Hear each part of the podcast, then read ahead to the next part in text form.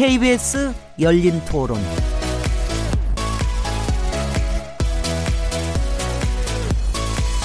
안녕하세요.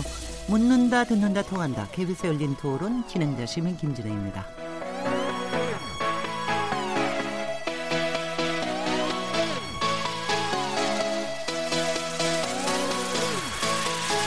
장자연 씨가 사망한 지 올해로 정확히 10년이 됐습니다. 그리고 세간을 떠들썩하게 했던 김학의 전 법무부 차관 성범죄 의혹 사건이 발생한 지도 벌써 6년이 지났습니다. 그동안 수많은 의혹들이 제기됐고 현재는 대검찰청 과거사 진상조사단에서 이 사건들을 조사하고 있는 상황입니다. 진상조사단 총괄팀장으로 활동하고 있는 김영희 변호사는 두 사건을 암장됐다. 거대한 힘이 사건을 묻었다고 표현하며 고 장자연 김학의 사건 모두 수사 과정에서 심각한 문제가 있었다는 지적을 했더군요. 앞으로 조사 결과와 처벌까지 국민들의 관심이 상당합니다. 그래서 오늘 KBS 열린 토론 인물 없는 인물 토론에서는 김학의 고 장자연 씨를 중심으로 두 사건들에 대해서 얘기 나눠보도록 하겠습니다. 3월 22일 KBS 열린 토론 지금 시작합니다.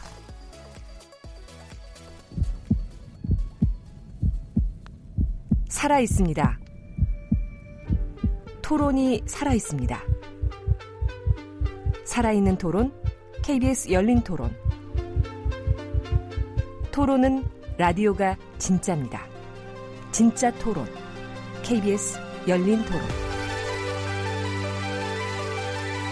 KBS 열린 토론에서 매주 금요일마다 인물을 중심으로 현안들을 살펴보는 시간을 갖고 있죠. 화제의 인물을 모실 수 있는 때는 인물 토론에 직접 초대해서 얘기 나누고 초대가 불가능한 상황이라면 인물 없는 인물 토론을 통해 다양한 시선으로 화제 인물을 분석해 보고 있는데요. 오늘 인물 없는 인물 토론에서는 최근 다시 논란이 되고 있는 김학의 전 법무부 차관 그리고 고 장자연 씨를 중심으로 두 사건들을 얘기해 보려고 합니다. 오늘 함께 토론하실 패널 네 분 소개해 드리도록 하겠습니다. 금요일 날 항상 함께 해주시는 패널 두 분은 김미나 전 미디어스 편집장님 출연해 주셨습니다. 안녕하세요. 최병묵 전 월간조선 편집장님 나오셨습니다. 네, 안녕하십니까. 그리고 오늘 이 주제를 위해서 특별히 변호사 두 분을 모셨습니다. 노영희 변호사님 자리하셨습니다. 네, 안녕하세요. 최진영 변호사님 나오셨습니다. 네, 반갑습니다. 최진영입니다. 네, 저기 두 분 여기 여, 여러 분 출연하셨을 텐데 이 금요일 날 인물 토론은 한 번도 처음이실 겁니다. 근데 이 인물 토론이 굉장히 흥미롭게 진행이 됩니다. 오늘 더 흥미를 아마 아, 크게 해주실 것 같습니다. KBS 열린 토론은 매일 새벽 1시에 재방송되고요. 팟캐스트로도 들으실 수 있습니다. 언제 어디서든 많이 들어주시기 바랍니다. 자, 토론 첫 번째 주제. 어, 김학의 전 차관.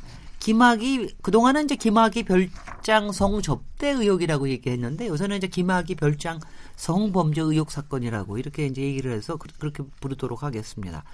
어 그동안 이제 이게 6년이 됐습니다. 6년 동안에 여러 번 뭐 의혹도 제기되고 그랬었는데 최근에 갑자기 구체적인 내용들이 여러 번 얘기가 나오고 있어가지고 이게 왜 이렇게 됐는지 2013년 당시에 어 경찰은 기소 의견으로 송치를 했었죠. 그런데 이제 검찰은 무혐의로 불기소했죠. 그래서 이제 사건부터 좀 정리를 하는 게 필요할 것 같습니다. 노영희 변호사님. 네. 그 건설업자 윤중천이라는 사람이 2013년 3월경에 원주에 있는 별장에서 김학의 전 법무차관으로 보이는 사람과 어, 난잡한 어떤 파티를 여는 듯한 동영상이 이제 공개가 됐고요. 그와 관련해서 지금 말씀하신 것처럼 김학의 전 차관에 대한 성접대 사건이다 이런 식으로 명명이 되면서 어, 경찰에서는 그 동영상을 단서로 해서 어떠한 종류의 범죄가 있을 것인가를 면밀히 들여다봤다고 얘기를 합니다. 그러면서 당시에는 그 특수강간 혐의로 김학의 전 차관과 윤중천 씨를 그 기소 의견으로 검찰에 송치를 합니다. 근데 이것에 대해서 검찰에서는 어, 뇌물 사건이다, 혹은 성매매 사건이다라는 식으로 이제 프레임을 좀 바꿨습니다. 바꿔서 보더니 일단 성매매 사건은 시효가 이미 지난 것이다. 왜냐하면 동영상은 2013년 3월경에 나왔지만 2013, 2008년 혹은 뭐 7년, 6년, 9년 요때에 이 영상이 찍힌 걸로 지금 보이기 때문이다 이런 얘기를 했었었고요. 어, 그리고면은. 성매매 사건은 5년입니까? 예, 시효가 네네. 5년이라는 거죠. 네. 그리고 난 다음에 그 뇌물 사건으로 보기에는 대가성이라고 하는 것이 필요한데 그 성, 뭐 접대로 의심되는 이 동영상만 가지고는 그런 것들을 확인할 수 없었다. 이제 이런 이유로 해서 어, 무혐의 처분을 내리게 되는 거죠. 그러면서 당시에 한 30명 정도 되는 여성들 그 동영상에 나와 있는 등장 인물들을 모두 조사를 하지만 실질적으로는 어, 혐의가 없다라는 얘기였고요. 이것에 대해서 나중에 경찰이 얘기를 한 것은 어, 우리가 주장한 것은 김학의 전 차관과 윤중천 씨가 서로 간에 모르는 관계다라고 부인한 것이 사실은 거짓말이라고 하는 게 그 동영상을 통해서 밝혀진다라고 하는 점에 초점을 두고 그 동영상에 등장하는 여성들이 모두 성적으로 학대를 당하고 착취를 당했다는 걸 주장했었었는데 검찰이 이걸 덮은 것이다. 이런 네. 주장을 합니다. 그리고 그로부터 1년 정도 지난 2014년도에 그 동영상 속에 나와 있는 여성 중에 한 명이 윤중천 씨와 김학의 전 차관을 어, 특수강간 혐의로 고소를 하게 되죠. 그렇지만 여기에 대해서도 역시 그 당시 고소했던 여성이 그 지난해에 있었던 조사에서는 어, 동영상 속의 인물로 김학의 전 차관을 모른다라고 했기 때문에 어, 1년 지난 시점에서 갑작스럽게 어, 고소인으로 나타난 것은 신빙성이 없다 이런 취지로 해서 또 다시 한번 무혐의 처분을 내리게 된 거고요. 네. 그로부터 2018년도에 다시 이제 검찰 과거사위에서 이 사건 좀 들여다보겠다라고 해서 지금까지 두 차례 연장이 되고 올해 원래는 2019년 3월 말까지 조사 기한 기간이 끝나기로 돼 있었다가 이제 대통령의 뭐 특별 지시와 국민들의 청원에 의해서 이 연장이 한 좀 더 된 2개월 정도 연장이 된 사건입니다. 네네. 최진영 변호사님이 보시는 것은 특히 지금 최근에 이제 여러 자료들이 이렇게 이렇게 나오게 되는데 그래서 국민들이 조금 좀 혼란스러운 것도 좀 있는 것 같아요. 그래서 근데 이런 것들이 지금 나오게 되는 이제 과거자 과거사 진상 조사단 이 활동과 더불어서 조금 설명을 해주시죠. 음, 아시다시피 어, 이번 정권이 들어가 들어선 이후에 그 과거에서 수사를 했는데 미진했다라는 의혹들이 계속 벌어진 사건들이 있습니다. 네. 지금 말씀하신 김학의 별장 성범죄 의혹 사건, 으흠. 장자연 사건, 그리고 이른바 용산 참사 사건 이런 것들에 대해서 지속적인 문제 제기가 있었고 이 부분에 대해서 검찰 대검 내에 특별한 이 과거 진상조사위원회 를 만들어서 그 부분에 대해서 한번 새로 조사를 하고 그 조사 결과 중요한 증거가 발견되면은 그 사건을 이제 재판에 다시 넘기겠다 하는 음. 그런 취지에서 이렇게 만들어졌는데요. 사실 그 사이에 그 이 김학의 그 전 차관 사건이라든가 이런 부분에 대해서도 계속 시간이 없다 해서 실질적으로 최근에 와서 또 어, 또 한 차례 그 연장이 됐었던 그런 사건이 있고 실질적으로 최종, 최종적으로는 여러 사건들 중에 김학의 사건 또 장자연 사건 그리고 음. 또 지금 용산 참사 같은 경우에는 앞으로 두 달 동안 더 지금 조사를 하도록 돼 있습니다. 네. 그런데 어, 아시다시피 그 김학의 전 차관 사건 같은 경우에 사실 몇 주 전이었죠.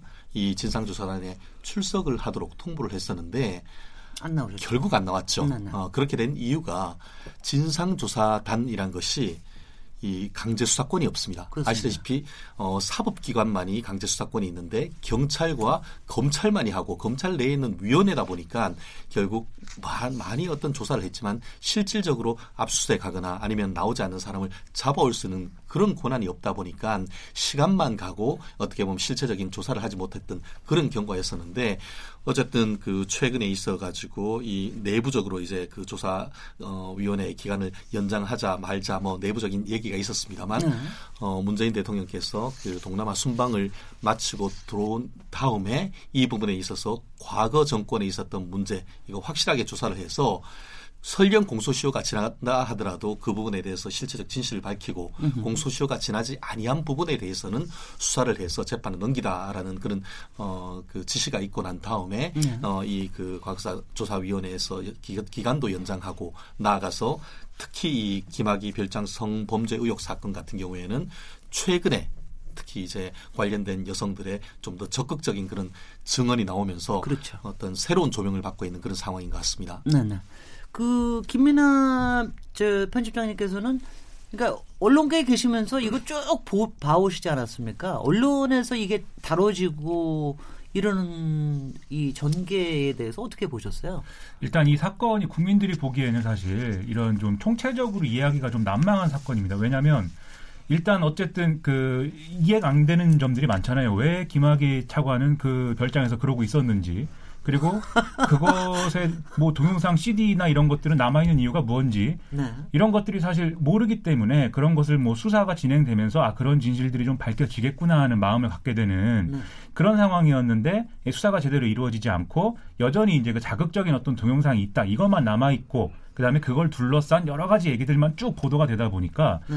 국민들 입장에서는 아 이게 뭔가 자극적인 뭔가가 있는데 그것에 대해서 제대로 수사가 되지 않고 그리고 또 검찰들이 그렇지 않아도 이제 좀 검찰을 믿을 수가 없다 이런 여론들이 좀 비등해져 가는 상황에서 특히 이제 그 지난 정권에서는 특히 뭐 우병우 민정수석이라든지 뭐 이런 사례 때문에 더더욱 이제 검찰 이미지가 안 좋아지는 뭐 이런 일련들의 과정이 있지 않았습니까?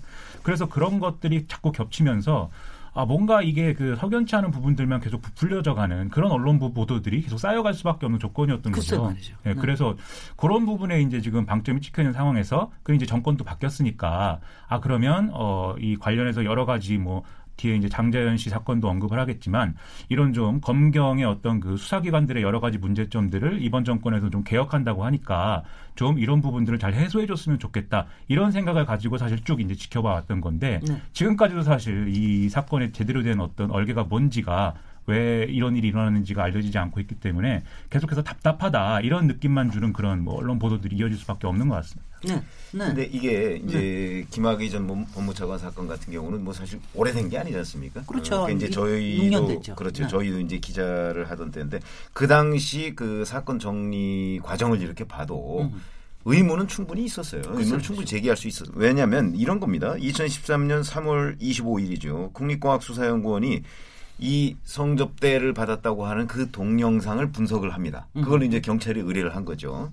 그 분석을 해보니까 그 결과를 뭐라고 얘기했냐면 해상도가 낮아서 등장인물과 김학의 전 차관이 동일성 여부를 논하기 곤란하다. 얼굴 형태 또는 윤곽선 이런 것이 비슷해서 동일 인물일 가능성을 배제할 수 없다. 이, 렇게 약간 애매한 입장을 내요. 아, 전형적으로 하는 말이죠. 어, 그런데 사실은 저는 이 영상을 제가 네. 눈으로 봤어요. 어머나. 봤는데 정말 좀 약간 흐릿하긴 해요. 네. 이게 이제 3월달 영상이거든요. 네. 그 최근에 민감용 경찰청장이 5월달 영상 얘기를 해요. 영상 몇 가지가 있죠. 그렇죠. 근데 네. 이게 3월달 영상입니다. 음. 그러니까 3월달 영상 가지고서는 동일 인물이 국립과학수사연구원에서도 동일 인물일 가능성을 배제할 수 없다 이렇게 네, 네. 어, 얘기를 했고 그럼 이것도 사실은 상당한 정도의 수사 근거가 될 수 있는 것이고 음. 그다음에 또 5월달에 보면 왜냐하면 여기에 영상만 있는 게 아니고 목소리도 있거든요. 노래 네. 부르는 목소리가 있어요. 어, 그러면 뭐, 네. 그렇죠. 그 목소리를 또 분석할 수가 있잖아요. 그럼요. 목소리 시그너처는 절대로 그렇죠. 안 바뀌는데. 근데 이제 숭실대 우리가 잘 아는 그 소리공학연구소라고 있어요. 네. 그 소리공학연구에서 연구소에서 분석을 한 결과 동영상에 등장한 인물의 목소리를 성문 분석을 해보니까 네. 김학의 전 차관과 95% 일치한다 이렇게 네, 돼 있습니다. 네. 자, 그러니까 이제 5% 정도는 뭐 음. 약간 일치하지 않을 수 있다는 음. 이 정도면 네. 충분히 김학의 전 차관이라고 생각하고 수사를 할 수가 충분히 있는 내용 아닌가. 그래서 음. 수사를 좀 더 깊이 있게 들어갔다면 음흠. 그 당시에 이미 김학의 전 차관으로 딱 특정해서 할 수 있었던 건 아닌가 하는 느낌이 들어요. 네네. 그 당시에 이게 다 나왔던 얘기들입니다. 그, 그때 언론계에서도 사실 경찰 취재하고 검찰 음. 취재했을 때 네. 내부에서는 이 동영상을 뭐 3월달 동영상 있고 5월달 동영상 있고 여러 가지 뭐 얘기가 나왔지만 이 동영상을 봐 보면 김학의 차관님이 이게 뭐 넉넉하게 인정할 수밖에 없는 그런 뭐 내용이다라고 네. 사실 취재한 내용들이 언론계도 사실 많이 돌아다녔거든요. 글쎄 말이죠. 그래서 뭐 어, 내부에서 나오는 얘기가 그 정도였을 거고 그다음에 기자들이 서로 얘기하는 내용이 그 정도였으면 네. 수사를 사실 이 뭐 실질적으로 했으면 좀 실효적으로 했으면 충분히 이때 좀 사건의 얼개들을 다 드러낼 수 있었을 텐데라는 음. 생각을 안 할 수가 없는 거죠. 네, 네. 그런데 그래서, 그래서. 그런데 그렇죠. 이제 그 지금 제가 이렇게 말씀드린 거는 다 3월달 영상이에요. 네. 근데 그 당시에는 5월달 영상이 5월달에 경찰에서 입수한 영상이 있는지는 밝혀진 적이 없어요. 그거는 이제 최근에 민감용 경찰청장이 국회에 가서 얘기를 했죠. 5월달에 입수한 영상이 있는데 그거는 국립과학수사연구원에 의뢰도 안 했다. 네. 왜냐하면 그건 눈으로 봐도 이거는 기막이다 이렇게 했기 때문에 의뢰도 안 했다. 네. 그래서 그건 그대로 검찰에 넘겼다고 그랬는데 검찰은 도대체 뭘 본 건지 그러니까 여튼 무혐의 처리가 됐단 말이죠. 증거를 고의 누락한 게 아니냐 뭐 이런 그러니까 이제 그런 의혹을 제기하기에 충분해요. 네, 네, 네. 어, 그래서 그 저는 이제 3월달 영상만 봤고 5월달 영상은 못 봤어요. 어, 못 봤는데 그 5월달 영상이 정말 민감용 청장 말대로 육안으로도 충분히 김학의 전 차관님을 특정할 수 있다면 그렇다면 이건 뭐 검찰이 덮었든 아니면 검찰이 덮는 과정에 다른 배우가 있었든 어, 그렇게 규명을 해야 된다는 것은 뭐 명백해지는 거죠. 글쎄요. 근데 이게 저, 그러니까 그래서 최근에 이제 나오는 얘기가 여러 가지 그때도 증거가 여러 가지가 있었다. 그다음에 무엇보다도 검찰이 덮은 게 너무나 많다. 뭐 수색의 영장도 열한 열한 번인가 기각시키고 그렇죠.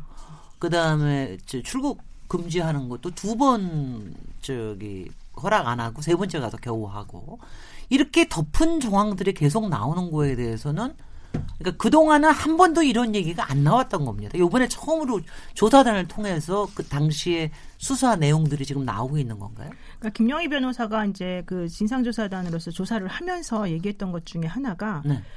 그 사실은 이게 문제가 많아서 본인들이 독립적으로 조사를 하려고 조사단까지 꾸렸는데 그럼에도 불구하고 관련자들이 아직까지 영향력을 행사하면서 모든 조사를 방해하고 있다 이런 얘기 사실 작년에 했었습니다. 그 얘기는 무슨 얘기냐면 조사단마저도 사실은 이 이러한 식의 부실 수사라던가 외압이 있었다는 것을 밝히기까지가 사실 너무너무 힘들었다라고 하는 것을 결국 말해주는 건데요. 어, 궁금한 것은 그거죠. 예컨대 경찰이 5월 달에 그렇게 너무 명명백백한 그러한 동영상을 확보하고도 그걸 보내줬음에도 불구하고 검찰이 그거를 무혐의 처분을 11월 달에 했는데 왜 아무 말도 못하고 있었을까? 글쎄요. 그것에 대해서 뭐라고 얘기를 하고 있냐면 보는 프레임이 달랐기 때문이라는 거거든요. 네. 그러니까 뇌물죄와 뭐 성매매 그런 쪽으로만 보고 있었기 때문에 어, 특수강간이라고 하는 쪽으로 보는 것하고는 상관이 없는 것이고 음흠. 또 특수강간이라고 본다 하더라도 그 동영상만 가지고는 사실 입증할 수 있는 게 없기 때문에 네. 거기에 대해서 경찰이 뭐라고 할 수 있는 상황이 아니었다라고 하는 게 경찰의 이제 입장이고요. 네. 검찰은 역시 동영상이라고 하는 걸로는 사실은 증명할 수 있는 게 한 가지도 없는 거다. 네, 그런 얘기를 하고 있습니다. 그래서 경찰에서 처음에 원본 파일을 압수하기 위해서 뭐 신청했지만 다 반려됐다라고 하는 그 부분도 사실은 그런 의미에서 보자면 의미가 없는 말이 돼버리는 거고요. 네. 어, 한 가지 또 좀 이상했던 것 중에 하나는 출국 금지 요청을 그 전 차관에 대해서 했는데 처음에 피의자로 적시를 해서 출국 금지 신청을 경찰에서 했을 때 당연히 반려가 됐고 나중에 참고인으로 했을 때도 당연히 그것을 받아들이지 않았는데 음. 검찰에서 수사주의를 뭐라고 내렸냐 하면 관계자라고 하는 식으로 해서 한번 해봐라 이렇게 했다는 거예요. 그래서 관계자로 했더니 이제 받아들여졌다는 거 세 번째. 그렇다면 원래는 출국 금지라고 하는 것은 그 신체 주거 이전의 자유를 보장하는 헌법의 기본 원칙을 사실은 무너뜨리는 거기 때문에 혐의가 매우 있는 사람에 대해서만 제한적으로 할 수밖에 없는 조치인데 피의자라고 생각돼서 한 것에 대해서는 안 받아들여 주고 네. 관계자라고 했을 때만 받아들여진다는 건 정말 비상식적인 얘기거든요. 음. 그렇다라고 한다면 실질적으로 검찰은 대놓고 이 증거나 이런 모든 것들을 사실 무시했다라고밖에 볼 수가 없는데 네. 그것에 대해서 경찰도 그 당시 열심히 한다고 처음에 주장했지만 그 이후부터는 어느 순간부터는 뭔가 좀 경찰에서도 스스로 힘이 빠져 있는 모양이 제가 아니었는가 결국 그렇게밖에 볼 수도 없는 것이고 네. 그래서 이번에 이제 문재인 대통령이 얼마 남겨두지 않고 2주 정도밖에 남겨두지 않고 다시 언급을 하면서까지 이것을 다시 조사하게끔 만든 것 자체가 그런 의미에서 마지막으로 이제 의미가 있는 거다 이렇게 볼수 있는 시간이 얼마 지나지 않았다는 게 또 이게 또 족쇄가 되기도 하네요. 그러니까 그렇죠. 당시에 정말 관계되었던 사람들이, 사람들이 예, 아직 지금도 현직에 예. 또 지금 또 현직에 있는 사람들 분명 있을 그렇습니다. 거 아니겠어요. 그러니까 이게 어, 떻게 보면 그냥 개인의 한 일탈일로 볼 수 있었던 것이 이제는 조직적인 어떤 그 게이트처럼 그, 퍼져나가고 이렇게 있습니다. 돼버 리는 최진영 변호사님은 어떻게 보세요? 어. 요즘 이것도 2008년 7년이기 때문에 실제 의혹, 있었던 그렇죠. 일이. 그런데 음. 실질적으로 그때 일이라고 하면은 그때도 지금과 마찬가지로 이 압수색 그리고 가장 핵심은 뭐겠습니까? 통신에 대한 그 압수수색인 것이죠. 예. 그런데 지금 내용을 보면은 김학의 전 차관 같은 경우에는 이 윤중천 씨와 잘 모른다 이렇게 얘기를 하고 있지 않습니까? 네. 모른다라고 해서 진짜 어유 맞아 진짜 모르네 이렇게 그, 그럼 어떻게 되겠어요? 아, 예. 그러면 가장 그 수사의 ABC라고 음. 할수 있는 네. 압수색 특히 통신에 대한 압수수색 영장을 해서 과연 이 그 윤 씨와 이 김 전 차관과의 관계가 없는지 전화를 했는 내역이 없는지 문자 주고받은 내역이 없는지 그것만 봐도 사실 이 사람 그 어떤 거짓말을 하는지 진술의 신빙성을 완전히 확인할 수가 있는 아주 아주 가장 기본적인 것이죠. 네. 그런데 그런 것에 대해서도 지금 전혀 하지 않았다라는 언론 보도를 보면은 물론 언론 보도가 그런 건지 아니면 실제로 진짜 안 했는지는 우리가 그 수사 기를 뚜껑을 열어봐야겠습니다만 네. 한마디로 수사의 A, B, C조차도 제대로 하지 아니했다라는 음. 점에서 굉장히 그 유감스럽고 말씀하셨던 것처럼 동영상 우리가 그 형사소송법이나 소송법에는 그런 얘기가 있습니다. 물건 자체가 그 사실을 입증한다. 음흠. 사진이 있으면은 네. 그 자체로서 그때 있었던 사실을 그 자체로서 입증한다는 그런 어, 소송법상의 원칙이 있습니다. 음흠. 그런데 말씀하신 것처럼 약간 흐렸던 거는 맞는 것 같아요. 왜냐하면은 노트북에 있는 것을 찍었는 그런 부분이고 또 그게 또 전문 증거니 뭐 증거 법칙으로 복잡한 건 있지만 음성 영상 그리고 또 통신 감청 이런 부분을 통해서 종합적으로 이 사실을 본다고 하면은 그 당시에 과연 그 별장에 있었던 사람이 김학의인지 여부에 대해서는 사실 그렇게 어렵지 않게 봤었을 건데 확인할 수 있었을 건데 그것이 지금까지 뭐 증거가 부족하다라는 이유로 해서 흘러왔다는 점에 대해서는 어, 일반 국민의 입장에서는 참 납득하기 어려운 점이 분명히 있는 것 같습니다. 오늘 기사까지 나온 거 보니까 윤용천하고 김학이 두 사람이 뭐 모른다고 했지만. 아니 모른다고 했는데 둘이 서로 찍어줬다. 뭐 그렇지. 뭐 이런 얘기. 아니 그런 동영상을 왜 남겼느냐? 그랬더니 서로 찍어줬다. 뭐 이런 얘기까지. 그 그게 어, 녹취록에 나왔다 고 그러는데 참 기가 막힌데. 아까 저, 저 우리 김 김민아 편집장님이 도대체 왜 거기서 그런 짓을 하고 있었는지 했더니 바깥에 우리 작가하고 피디들이 막 뻥 하고 웃던데 아니 정말요. 어, 왜 그러, 그런 일이 벌어졌으며 아니 그러니까 도대체 김학의가 누구길래 그 당시 시점에서 이렇게 지금 여러 가지 보면은 결론적인 건 아니지만 많은 부분이 덮어졌다는 거 아닙니다. 왜 거기서 그 짓을 하고 있었으며 왜 저 그게 덮어 덮어지는 이런 거를 어떻게 유출을 하십니까? 그때 이제 그 지금도 쭉 말씀하셨지만 그 건설업자라는 윤중천 씨랑 네. 김학의 차관이랑 뭐 김학의 차관 검, 검사 출신이니까 그냥 이제 보는 사람 입장에서는 어떤 어떤 종류의 이제 유착 관계가 있었을 것이고 그 이제 지금 나오는 얘기가 그런 거지 않습니까? 그 유착 관계의 일환으로 어떤 뭐 성접대나 이런 것들이 이루어진 게 뭐 그런 이제 사건이다라는 건데 저는 이제 그때도 이제 방금 쭉 말씀하셨지만 수사가 미진했던 게 최근에 나온 언론 보도를 보면은 윤중천 씨 핸드폰에서 어, 학의형이라고 저장돼 있는 게 나왔다는 거 아니겠습니까? 그게 뭐 성이 학이고 이름이 의형일 건 아니잖아요. 그게 네. 김학의니까 학의형인 건데 이제 그런 부분만 제대로 압수수색이 됐어도 어, 이두 사람 간의 관계를 이제 충분히 이제 그 밝혀낼 수 있었을 것이고 거기서부터 출발했으면 대가 관계라든지 이런 것들이 뭐 그게 뇌물 사건이든지 뭐 성접대든지 뭐든지 간에 대가 관계가 뭔가 작동했는지를 사실은 알아낼 수가 있는 그런 음. 단계들이 쭉 있었겠죠. 근데 거기서부터 벌써 어, 제대로 수사가 안 됐다는 것이고 그리고 그 당시에 이 김학의 차관 사건이 딱 나왔을 때 기자들이 제가 알기로는 초미의 관심사일 수밖에 없었던 것이 그때도 뭐 검경 사건 조정 문제 있었습니다. 늘 이제 이명박 정부 때도 뭐그 한판 싸우기도 하고 뭐 그랬으니까요. 이게 2013년이니까는요. 정권 초기입니다. 박근혜 정부 그렇죠. 정권 초기에 이게 나온 거예요. 네. 그렇죠. 그래서 이 사안을 놓고 경찰이 검찰을 잡는 거냐 음. 이게 어떤 그 어. 검찰 실세에 가까운 사람을 경찰이 뭔가 기소를 기소까지 가게 하는데 성공하는 수사를 하는 거냐. 그래서 뭔가 검찰과 경찰 간의 어떤 그 균형 관계가 이 무게 중심이 달라지는 거냐 이런 관심을 막 가지고 이제 지켜봤는데 에, 뭐 경찰도 아마 그런 생각을 하고 열심히 수사를 하려고 했겠지만 사실은 뭐 어, 지금 와서 이제 밝혀진 내용들을 보면은 김학의 차관하고 어떤 그 박근혜 대통령하고 음흠. 어떤 서로 이제 뭐 어, 좋게 생각할 수 있는 음흠. 이런 맥락들이 있었다. 뭐 예를 들면은 김학의 전 차관의 뭐 아버지랑 뭐 이런 뭐 박정희 전 대통령 간의 뭐 관계라든지 이런 것부터 시작해서 최근에 KBS 보도는 뭐 최순실 씨가 뭐 개입해서 뭐 했다 뭐 이런 것까지 나오는 게 예. 있다 보니까 자 이제 저 임, 음모론도 들어가기 전에 우리 네. 뉴스 왜냐하면 여기서부터는 여러 가지 추론의의 범위로 들어가기 때문에 어, 당시에 뉴스 컷을 하나 좀 들어보겠습니다. 왜 무혐의가 나왔는지. 네. 검찰이 건설업자 윤모 씨로부터 성접대를 받았다는 혐의를 받은 김학의 전 법무부 차관에 대해 무혐의 처분을 내렸습니다. 서울중앙지검 강력부는 지난 4개월 동안 전담 수사팀을 구성해 관련자 64명 전원을 상대로 조사한 결과 김 전 차관에 대한 혐의를 입증할 증거를 찾지 못했다고 밝혔습니다. 검찰은 이번 사건의 증거로는 피해를 당했다는 여성들의 진술뿐이었는데 진술에 일관성이 없어 증거로서의 능력이 부족했다고 설명했습니다. 검찰은 또 이번 의혹의 발단이 된 동영상은 한계가 존재하지만 이번 혐의 입증과는 무관하다며 동영상에 나오는 인물이 누구인지에 대해서는 밝히지 않았습니다.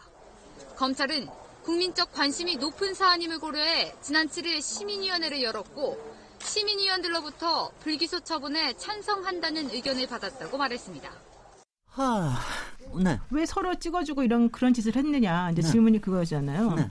패턴이 있다는 거죠. 이 당시에 그 동영상 속에 등장하는 여성들도 그 동영상을 보게 되면 서로 그냥 즐거워서 파티를 여는 것처럼 보이지 네. 뭐 어떤 종류의 폭행을 당하는 것처럼 보이지 않았다는 게 사실은 검찰의 입장이에요. 네네. 근데 왜 그러냐 하면은 음흠. 이 윤중천이라는 사람이 다른 사람의 약점을 잡는 방법이 바로 그런 거였다는 거죠. 예컨대 뭐 A라고 하는 여성에 대해서 내가 너 연예인 시켜줄게, 내가 뭐 누구랑 연결시켜줄게라는 식으로 해서 그 사람을 끌어들이고 그 사람에게 뭐 마약이든 쇠음제든 어떤 종류의 약물 같은 것들을 이제 먹여서 그 사람으로 하여금 되게 부적절한 행동을 하게 하고 그것을 본인이 비디오 같은 것으로 찍어서 증거를 남겨놓고 네. 나중에 정신을 차린 그 여성분에게 이런 식의 비디오에 너의 얼굴이 찍혀 있다. 으흠. 네가 아는 모든 사람이 이걸 돌릴 수 있다. 내가 원하는 대로 해라. 그렇지 않으면 너는 인생이 망가진다. 이런 식의 협박을 그 동안 계속 했었기 때문에 이 여성들이 본인들도 어쩔 수 없이 그런 자리에 갔었을 갔었던 것이고 네. 그래서 또 역시 같은 패턴이 악순환되고 반복된 것이다라는 얘기를 했었단 말이죠. 그래서 이와 관련해서 윤준천이라고 하는 사람이 김학의 전 차관하고 그런 비디오를 찍은 이유 중에 하나도 어, 우리들이 미뤄 짐작컨대 내지는 뭐 대강 아는 바와 같이 현실적으로 당시에 잘 나가는 그런 뭐 법무부에 있는 소속되어 있는 검사하고 뭔가 관계를 가진다면 무조건적으로 일방적으로 주는 관계는 없다는 겁니다. 서로 주고받고 해야 되는 것이기 때문에 어쨌든 간에 다, 자기 입장에서는 뭔가 담보를 잡아놓을 수밖에 없는 거고 그렇게 하는 증거 중에 하나가 바로 그 사람의 행동을 서로 간에 찍어주면서 음. 결과적으로는 윤 씨보다는 김학의 전 차관이 잃을 게 더 많은 사람이기 때문에 본인이 나중에 대비해서 미리 뭔가를 좀 잡아놓는 형태로 이런 식의 비디오를 찍은 것이 것이다라는 게 지금 사실은 중론이거든요. 물론 네. 이걸 경찰이나 검찰이 정확히 제 말이 맞다고 뭐 확인해 준 바는 없습니다. 그렇지만 그런 식의 패턴이 계속해서 존재해 왔기 때문에 이 사건이 그런 식으로 가고 있다는 거죠. 아니 글쎄 그거는 뭐 유출을 할 수 있으니까 어떻게 보면 그러니까 김학의 전 차관도 나름대로의 피해자일 수도 있다. 말하자면 스폰서 검사에 의해서 스폰서 검사를 보긴 했지만은 그거를 잡으려고 하는 꼬투리 잡으려는 사람이 사진을 찍은 걸 수도 있다. 이럴 수도 있을 거라는 생각을 하기도 했는데 저 여러 시나리오 중에서 근데 최근에 나온 또 여러 가지 자료들을 보면 또 그런 것도 아닌 것 같더라고요. 그 이후에 그 서로 찍어줬다 뭐 이렇게 얘기할 정도면 네. 그러면 공생관계였다고 볼 수밖에 없는 그렇죠. 거 아니겠어요? 네. 그러니까 무슨 얘기냐면 어디까지가 그, 공생관계가 되는 겁니까? 그럴 때? 아니, 그러니까 예를 들어서 이렇게 보세요. 자, 건설업자가 음. 이 이제 그 당시 2007년, 8년 뭐 요때 김학의 전 차관은 검사장이었습니다. 그러니까 그 건설업자가 검사, 특히 검사장이라고 하는 사람을 접대하고 서로 형동생하면서 지냈을 텐데 그러는 이유가 뭐겠어요? 우리가 흔히 네, 네. 얘기하는 그냥 공돈 쓰지 않거든요. 어, 그러니까 건설업자는 보험. 건설업자 그러니까 보험 차원을 훨씬 넘어서서 음. 건설업자는 굉장히 많이 소송에 휘말려요. 네. 어, 저이 건설업을 하다 보면 음. 그러면 그거에 뭔가 뒤를 봐주는 역할을 김학이 당시 검사장한테 부탁을 했을 가능성이 네, 있어요. 네, 그러면 그게 현금으로 가든 그 대가가 이제 부탁을 들어주는 대가 현금으로 가든 아니면 이런 식의 뭐 성접대나 뭐 어, 성범죄로 가든 하여튼 어떤 식의 대가든 있었을 거라고요. 네. 응? 그래서 이런 게 몇 번 이렇게 주고받다 보면 이제 둘이 훨씬 친해지지 않겠습니까? 그래서 윤중청 씨는 그럼에도 불구하고 내가 친해졌지만 저 사람이 언제 내 요구를 안 들어줄지도 모르니까, 모르니까 이런 걸 하나 찍어두자 하고서 했을 것이고 김학의 그 당시 검사장은 여튼 뭐 서로 이렇게 뭐 친하고 그때까지만 해도 서로 관계가 좋았으니까 그러니까 뭐 이렇게 서로 찍어주지 않았을까 하는 이제 추론이 가능한 거죠. 네. 이게 사실은 다른 사건의 경우에도 이 건설업자가 관련된 사건을 보면 이런 식의 스폰서 권력 관계가 굉장히 많습니다. 네. 그러니까 그 아마 검사들이 이거를 수사하려고 이렇게 들여다보면 건설업자 끼죠, 거기에 검사 끼죠, 또는 검사 아니면 뭐 이제 경찰이 낀다든가 이번 최근에 버닝썬 사건에서 비슷하잖아요. 그런 것들이 끼면 아 이게 대충 그림이 그려져요. 네. 그러면 그 그림이 그려지는 쪽으로 수사를 진행했으면 네. 이 사건의 실체가 좀 더 일찍 드러나지 그렇죠. 않았을까? 근데 그렇지 않았다는 데 이제 문제가 있는 거죠. 네.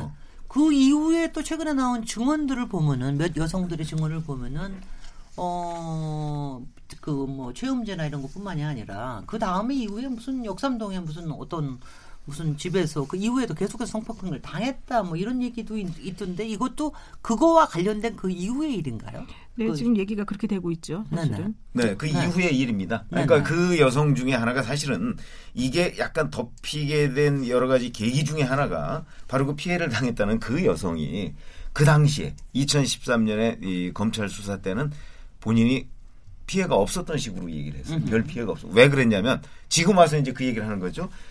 그때 사실 굉장히 겁이 났다.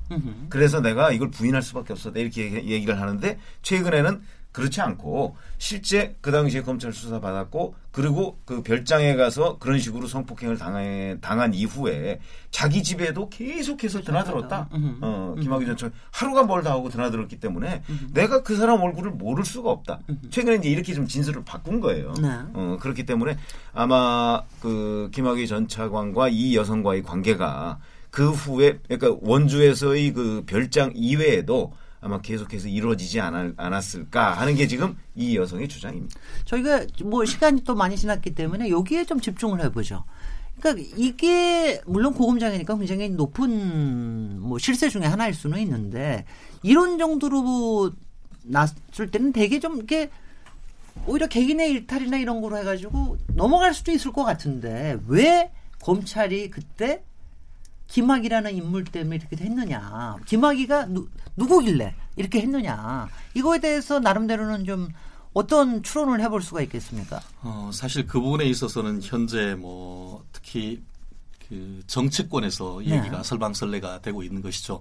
어, 지금 뭐 그 당 지금 현재 이제 한국당 당 대표였던 그 당 대표인 이 황교안 대표가 그 당시에 이 법무장관으로 취임을 했었고 또 그 당시에 곽상도 지금은 이제 어, 국회의원으로 있, 고 합니다만 그 네. 당시만 해도 이제 청와대 민정수석으로 계셨던 네. 것인데 결국 그와 같은 검찰 라인이 오히려 이와 같은 구체적인 내용이 밝혀질 경우에는 정권 초기에 부담이 될, 되, 어, 되기 때문에 그런 부분을 좀 막지 않느냐 하는 그런 취지의 그 얘기를 지금 현재의 여권에서 나오고 있습니다. 네. 물론 그 부분에 대해서 지금 한국당 같은 경우에는 어, 실제 그 황교안 그 당시 법무부 장관이 2013년 3월 초에 취임을 했고 법무 차관도 한 그때로부터 한 주 정도인가 이틀, 이틀, 이틀, 이틀 사이 그렇게 네. 해서 취임을 했기 때문에 사실 법무장관으로서 어떤 거기에 관여할 수 있는 그런 관계가 아니었고 더불어서 퇴 그 본인이 이제 사표를 던진 것도 얼마 한두, 한두 주였습니까? 아마 보름이 채 되지 않은 상태에서 했던 그런 부분이 있기 때문에 실제로 법무장관으로서 어떤 관여를 할 수 있는 그런 부분이 아니었다라고 얘기를 하고 있습니다. 결국 어, 현재 상황 같은 경우에는 여러 가지 정치적인 의혹은 있습니다만 실체적 내용에 대해서는 아직까지 알 수가 없는 그런 부분인 것이고 네. 더불어서 어, 이 사건에 대해서 저는 뭐 법조인이기 때문에 여러 가지 의혹은 있습니다만 어쨌든 간에 무혐의 결정했던 그 내용이 어떻게 되는가를 좀 한번 이유를 한번 돌아볼 필요는 분명히 있는 것 같습니다. 네네. 그때 두 차례에서 다 이제 무혐의가 됐던 이유 같은 경우에는 이 피해자가 뭐 여러 명이 있었습니다만 이 처음에 성폭행했던 장소도 제대로 기억하지 못했고 추가 성폭행 관련해 가지고 경찰의 진술에서와 검찰의 진술이 이렇게 바뀌었었습니다. 네. 더불어서 아까 최범 편집장님이 얘기했던 것처럼 처음에는 아 나는 그런 거 전혀 관계가 없다라고 했다가 나중에 와서 사실은 저기에 그 동영상에 있는 사람이 나였다 이렇게 하니까 검찰로서는 피해자가 진술을 바꾸기 때문에 신빙성이 없다 이렇게 판단을 했던 것 같습니다. 네. 다만 그런데 지금 현재 와서는 피해 여성들이 아니 그 당시에 이 그 윤중천이라는 사람이 지속적으로 어떤 그 동영상을 만들어서 압박을 했기 때문에 내가 거기에서 만약에 얘기하면 그 동영상 유출되면 난 어떻게 하느냐. 으흠. 그리고 더불어서 경찰에 진술을 했지만 검찰 같은 경우에는 이 김학이라는 사람이 검찰 출신이 아니었냐. 그래서 한 두려워서 그때 그렇게 진술을 바꿀 수밖에 없었다. 그렇게 얘기를 하면서 지금은 내가 신빙성이 있는 얘기를 진실을 얘기를 하겠다라는 그런 얘기를 하고 있는데요. 네. 어, 문제는 여기에서 법률적인 측면이 하나 있습니다. 어, 그게, 그게 빠져나가는 검찰들이 빠져나가는 그 당시에 그, 이 사건을 그 부분이 한마디로 예, 예, 그 부분이 한마디로 재정 신청에 고등법원이 기각했는 그런 글쎄 1년 뒤에 재정 신청을 했지. 그렇습니다. 새로 이, 기각을 해버렸죠. 그렇습니다. 그렇게 하면서 증거불 충분으로 기각했는데 글쎄. 현행 형사소송법에 의할 때는. 재정 신청을 통해서 기각이 확정된 사건 같은 경우에는. 중요한 다른 증거가 발견되지 않은 한 기소할 수 없다 이렇게 예, 돼 예. 있습니다. 네. 그러다 보니까 지금 검찰조사위원회에서 재조사를 해서 검찰에 왔을 때 과연 이 부분이 어떤 플러스 알파 되는 중요한 증거를 찾느냐 그 부분이 이 사건에 있어서의 핵심적인 관건이 네, 될것 같습니다. 그거는 분명히 그렇게 될 것 같아요. 그거는 뭐 절차적으로 네, 지금 제도진찰까지 갈 게 아니라 지금 요점은 네. 왜 당시에 김학이 개인의 일탈로 치부되지 않고 네. 정리되지 않고 네. 이게 이렇게까지 조직의 뭐 명운을 가르듯이 이렇게까지 번지게 만들었느냐 무리하게 네. 이게 요점인데요. 제가 판단하건대는 당시에 이걸 김학의 개인을 일탈로만 돌리기엔 너무 관여자들이 많았다는 거죠. 아, 예컨대 네네네. 당시에 네. 별장 압수수색을 했었는데 그때 당시에 나온 명함 중에 한상대에선 검찰총장의 명함도 나왔었다는 어, 얘기고요. 네. 지금 우리가 좀 전에 언급한 곽상도 민정수석 그리고 또 뭐 황교안 법무장관 네. 뭐 이런 등등 여러 그 중요 인물들의 그 관련되어 있는 혐의 같은 것도 내지는 의혹이 살 만한 부분들이 사실 좀 많았기 때문에 네. 이걸 개인으로 그냥 넘어가서 이 한 명만 너 혼자 정리하고 끝내라라고 할 수 있는 상황이 아니었다는 것이고 음. 아까 말씀하신 것처럼 당시에 검경 수사권 독립 문제가 되게 첨예하게 다투어지던 시점이었기 때문에 여기에서 여기에서 경찰한테 밀리면 네. 우리만 바보 된다라고 하는 심리가 당시 검찰 조직에게 있었다라고 하는 거죠. 네. 그리고 뭐 최근에 그, 그것도 어제 그저께 기사가 그랬는데 어, 그 당시에 검찰, 검찰에 이거를 수사 지휘를 하던 검사가 여기 리스트에 있었다. 그렇죠. 얘기 윤 윤혁천 윤갑근 윤갑근 네. 어, 그것도 있었다 그러는 게 아니 그러니까 그런 거 보면 참 기가 막히더라고요. 그러니까 한두 명이 아니라 아니었다는 거고 어, 이 검찰 예. 조직에 이 윤중천이라는 사람이 손을 뻗쳐놓은 가지가 너무 많았다는 거예요. 네. 그래서 이거를 한 명의 일탈로만 돌리면 네. 예컨대 김학의 전 차관과 윤중천 씨가 딱 정확하게 우리 둘만 알고 끝냅시다 이렇게 하실 상황이 아니라는 거죠. 김학의 차관이 또 볼 수도 있는 거죠. 그럼요. 말하자면 네, 말하자면 뭐, 뭐, 뭐 시점 말로 하면. 아 근데 하나는 이제 좀 음, 우리가 팩트를 좀 체크하고 넘어가야 예, 되는 부분은 예. 지금 말씀하신 음. 엊그제 보도된 한상대 전 검찰총장이나 아니면 윤갑근 음. 전 검사장이나 이런 분들에 관련한 보도는 본인들은 이게 오보다 명백한 오보다 그래가지고 음. 어 그래가지고 지금 뭐 소송을 하겠다 뭐 이렇게 얘기를 하고 있거든요. 그러니까 네, 그거는 아직 확인된 사실이 아닌 것으로 보입니다. 여기서 네. 말씀드릴 수 있는 거는 예를 들면 황교안 당대표 같은 경우에도 사람들의 추측이에요. 당시에 황교안 장관이죠. 법무장관 된 지 얼마 안 됐고 그리고 또 이 김학의 전 차관 같은 경우에도 서로 고등학교 1년 선후배 관계이고 또 연수원도 사실은 1년 네네. 선후배 관계 그런 식의 관계가 있기 때문에 차관의 일을 장관이 몰랐을 것 같지 않다는 게 바로 이제 이 사건의 전제로 황교안 대표의 이름이 나오는 계기가 된 거지 음흠. 실질적으로 황교안 대표가 뭔가를 했다라고 하는 건 아직까지 아무것도 안 나온 거고 네. 또 윤갑근 씨라던가 뭐 여러 그 지금 나와 있는 이름들 같은 음. 경우에도 현재까지는 정확한 건 없습니다. 또 네. 곽상도 민정수석 당시에도 곽상도 민정수석실에 있던 사람이 국가수에 가서 영상의 원본을 보여달라 뭐 이런 식으로 내지는 누군지 확인해달라 이런 얘기를 했기 때문에 그 수석실에서 뭔가 외압을 행사했을 거라는 얘기는 있지만 여기 대선 전부 다 지금 다 부인하고 있어요. 그렇기 네네. 때문에. 이 사건이 정말로 더 절실하게 파헤쳐져야 된다는 부분이 여기서 나오는 거죠. 예, 예. 저 특히 언론에서 언론에서는 이런 거 아주 냄새를 많이 맡고 계실 것 같은데 김민아 편집장님. 네, 뭐뭐 뭐 제가 현직 언론인까지는 아닙니다만 네. 그만뒀습니다만은 네. 뭐 당시에 뭐 아까도 말씀드렸다시피 굉장히 관심이 첨예했습니다. 그래서 네. 이 검찰을 경찰이 잡는 거냐 뭐 이렇게 흥미 위주로. 근데 결국 제 저도 그렇고 많은 사람들이 아 경찰이 하다가 어, 김학의 전 김학의 차관은 잡을 수가 없다는 결론을 내렸을 가능성이 크다 지금 상황이 왜냐하면 어, 검찰이 지금 말씀하신 대로 뭐 여러모로 연루돼 있고 뭐 이런 구조적인 문제도 있을 것이고 그 다음에 핵심적으로 어, 황교안 장관이든지 뭐 곽상도 민정수석이든지 이 레벨의 문제가 아니라 또 방금 뭐 음모론 같이 말씀을 드렸지만 그 윗선의 어떤 레벨에서의 뭔가의 관계가 있기 때문에 요거는 건드릴 수 없는 거다라는 결론을 아마 내리게 되지 않았을까 이런 생각이 들어요. 지금 이제 뒤늦게 뭐 이런저런 보도가 나오면서 그것을 이제 추측을 하는 것이지만 그 요즘에 보도에 비추어서 당시 상황을 이제 생각을 해보면 어쨌든 간에 뭐 법무부 차관이 뭐 된 거 아닙니까? 어쨌든 네. 간에 그분이. 그, 그 법무부 차관이 된 것이고 그리고 어, 지금 따져 보면은 황교안 법무부 장관이고 그 다음에 차관이고 이렇게 짝을 맞춰서 장관 차관인데 사실 그렇다고 뭐 황교안 장관이 뭐 김학이 저 차관보다 계속해서 뭐 검사의 커리어가 뭐 윗선이었냐 뭐 그런 것도 아닌 거잖아요. 그때 그 얘기가 좀 있었죠. 그러니까 제가 기억을 하는 게 그때 그 오히려 김학의 차관이 장관 물망에 좀 오르고 그랬었다. 검찰총장 물망에 올라. 아, 검찰총장 물망에 올랐. 어, 검찰총장 물망에 올르고 그래서 그 상당히 그럴 가능성이 있다 그랬는데 차관이 돼서 그때 그냥 이상하다고 이런. 그런데 검찰총장은 나왔었어요. 이제 최동욱 검찰총장으로 어, 됐고 네, 네. 그 다음에 이제 김학이라는 검사는 이제 법무부 차관으로 간 거예요. 그런데 네, 김학의 차관이 고등학교는 황교안 장관보다 황교안 대표보다 1년 위에요. 그렇죠. 그렇죠. 연수원은 1년 아래고. 네, 맞아요. 어, 그렇기 그렇게 때문에 됐는데 차관이 좀 이상하다 그랬죠. 그래서, 그래서 이제 그 시스템이 맞냐, 뭐 고등학교 선후배 사고면서 이게 기수가 역전이 됐는데 맞느냐, 뭐 그런 얘기는 있었는데 당시에 이런 건 있을 거예요. 제가 저희도 이제 그 당시 취재해 보면 사실은 장관이 그러니까 황교안 법무장관이 당시 3월 11일 날 취임을 했어요. 네. 근데 이틀 뒤에 차관이 취임했단 말이에요. 그리고 박근혜 정부의 인사 시스템이라는 거는 청와대에서 심지어는 정, 중앙부처의 1급까지도 다 좌지우지해요. 어, 좌지우지해요. 음, 네. 그렇기 때문에 더군다나 김학의 차관을 차관에다 임명하는 문제를 저는 장관은 도저히 알 수가 없었다 이렇게 생각을 하거든요. 네. 어, 그래서 이제 임명이 됐, 어요 그러면 임명되자마자 언론에 바로 이게 보도가 됩니다. 음. 보도된 게 바로 3월 14일이에요. 그러니까 그래. 그 그러니까 김학의 차관이 임명했다라는 보도 그 보도가 나온 지한 하루 뒤에 바로 이 매체가 보도를 음. 한 거예요. 음, 그것도, 그것도 알고 있다가 그동안 안 알고 그렇죠. 있다가. 그렇게 어. 보여지죠. 어, 일단. 네, 네. 그러니까 어. 그렇게 보도가 된 거예요.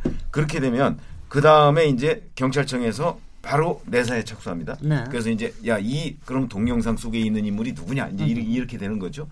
그래서 그, 그 다음에 이제 바로 그 경찰이 또, 뭐, 그러면 김학이라는 사람을 출국 금지하자 그러니까 검찰이 그 신청을 반려를 해요. 네. 이런 일련의 과정들이 있는데 그 과정에서 그러면 왜 그랬느냐 하는 게 음. 이제 쟁점 아니겠습니까? 저는 이제 두 가지로 보는데 가능성으로 보면 하나는 바로 이제 그 우리가 좀 전에 이제 그 편집자께서 말씀하신 것처럼 이게 정권 초기고 그리고 법무부 차관을 임명했는데 만약에 그 사람이 이런 성접대 의혹 가지고 그 문제가 생긴다고 하면 이건 정권에 좀 타격을 받지 않을까 하는 음, 정권적 차원의 무마가 있을 수가 있고 네, 네. 상상력으로 동원해 본다면 그게 아니고 음.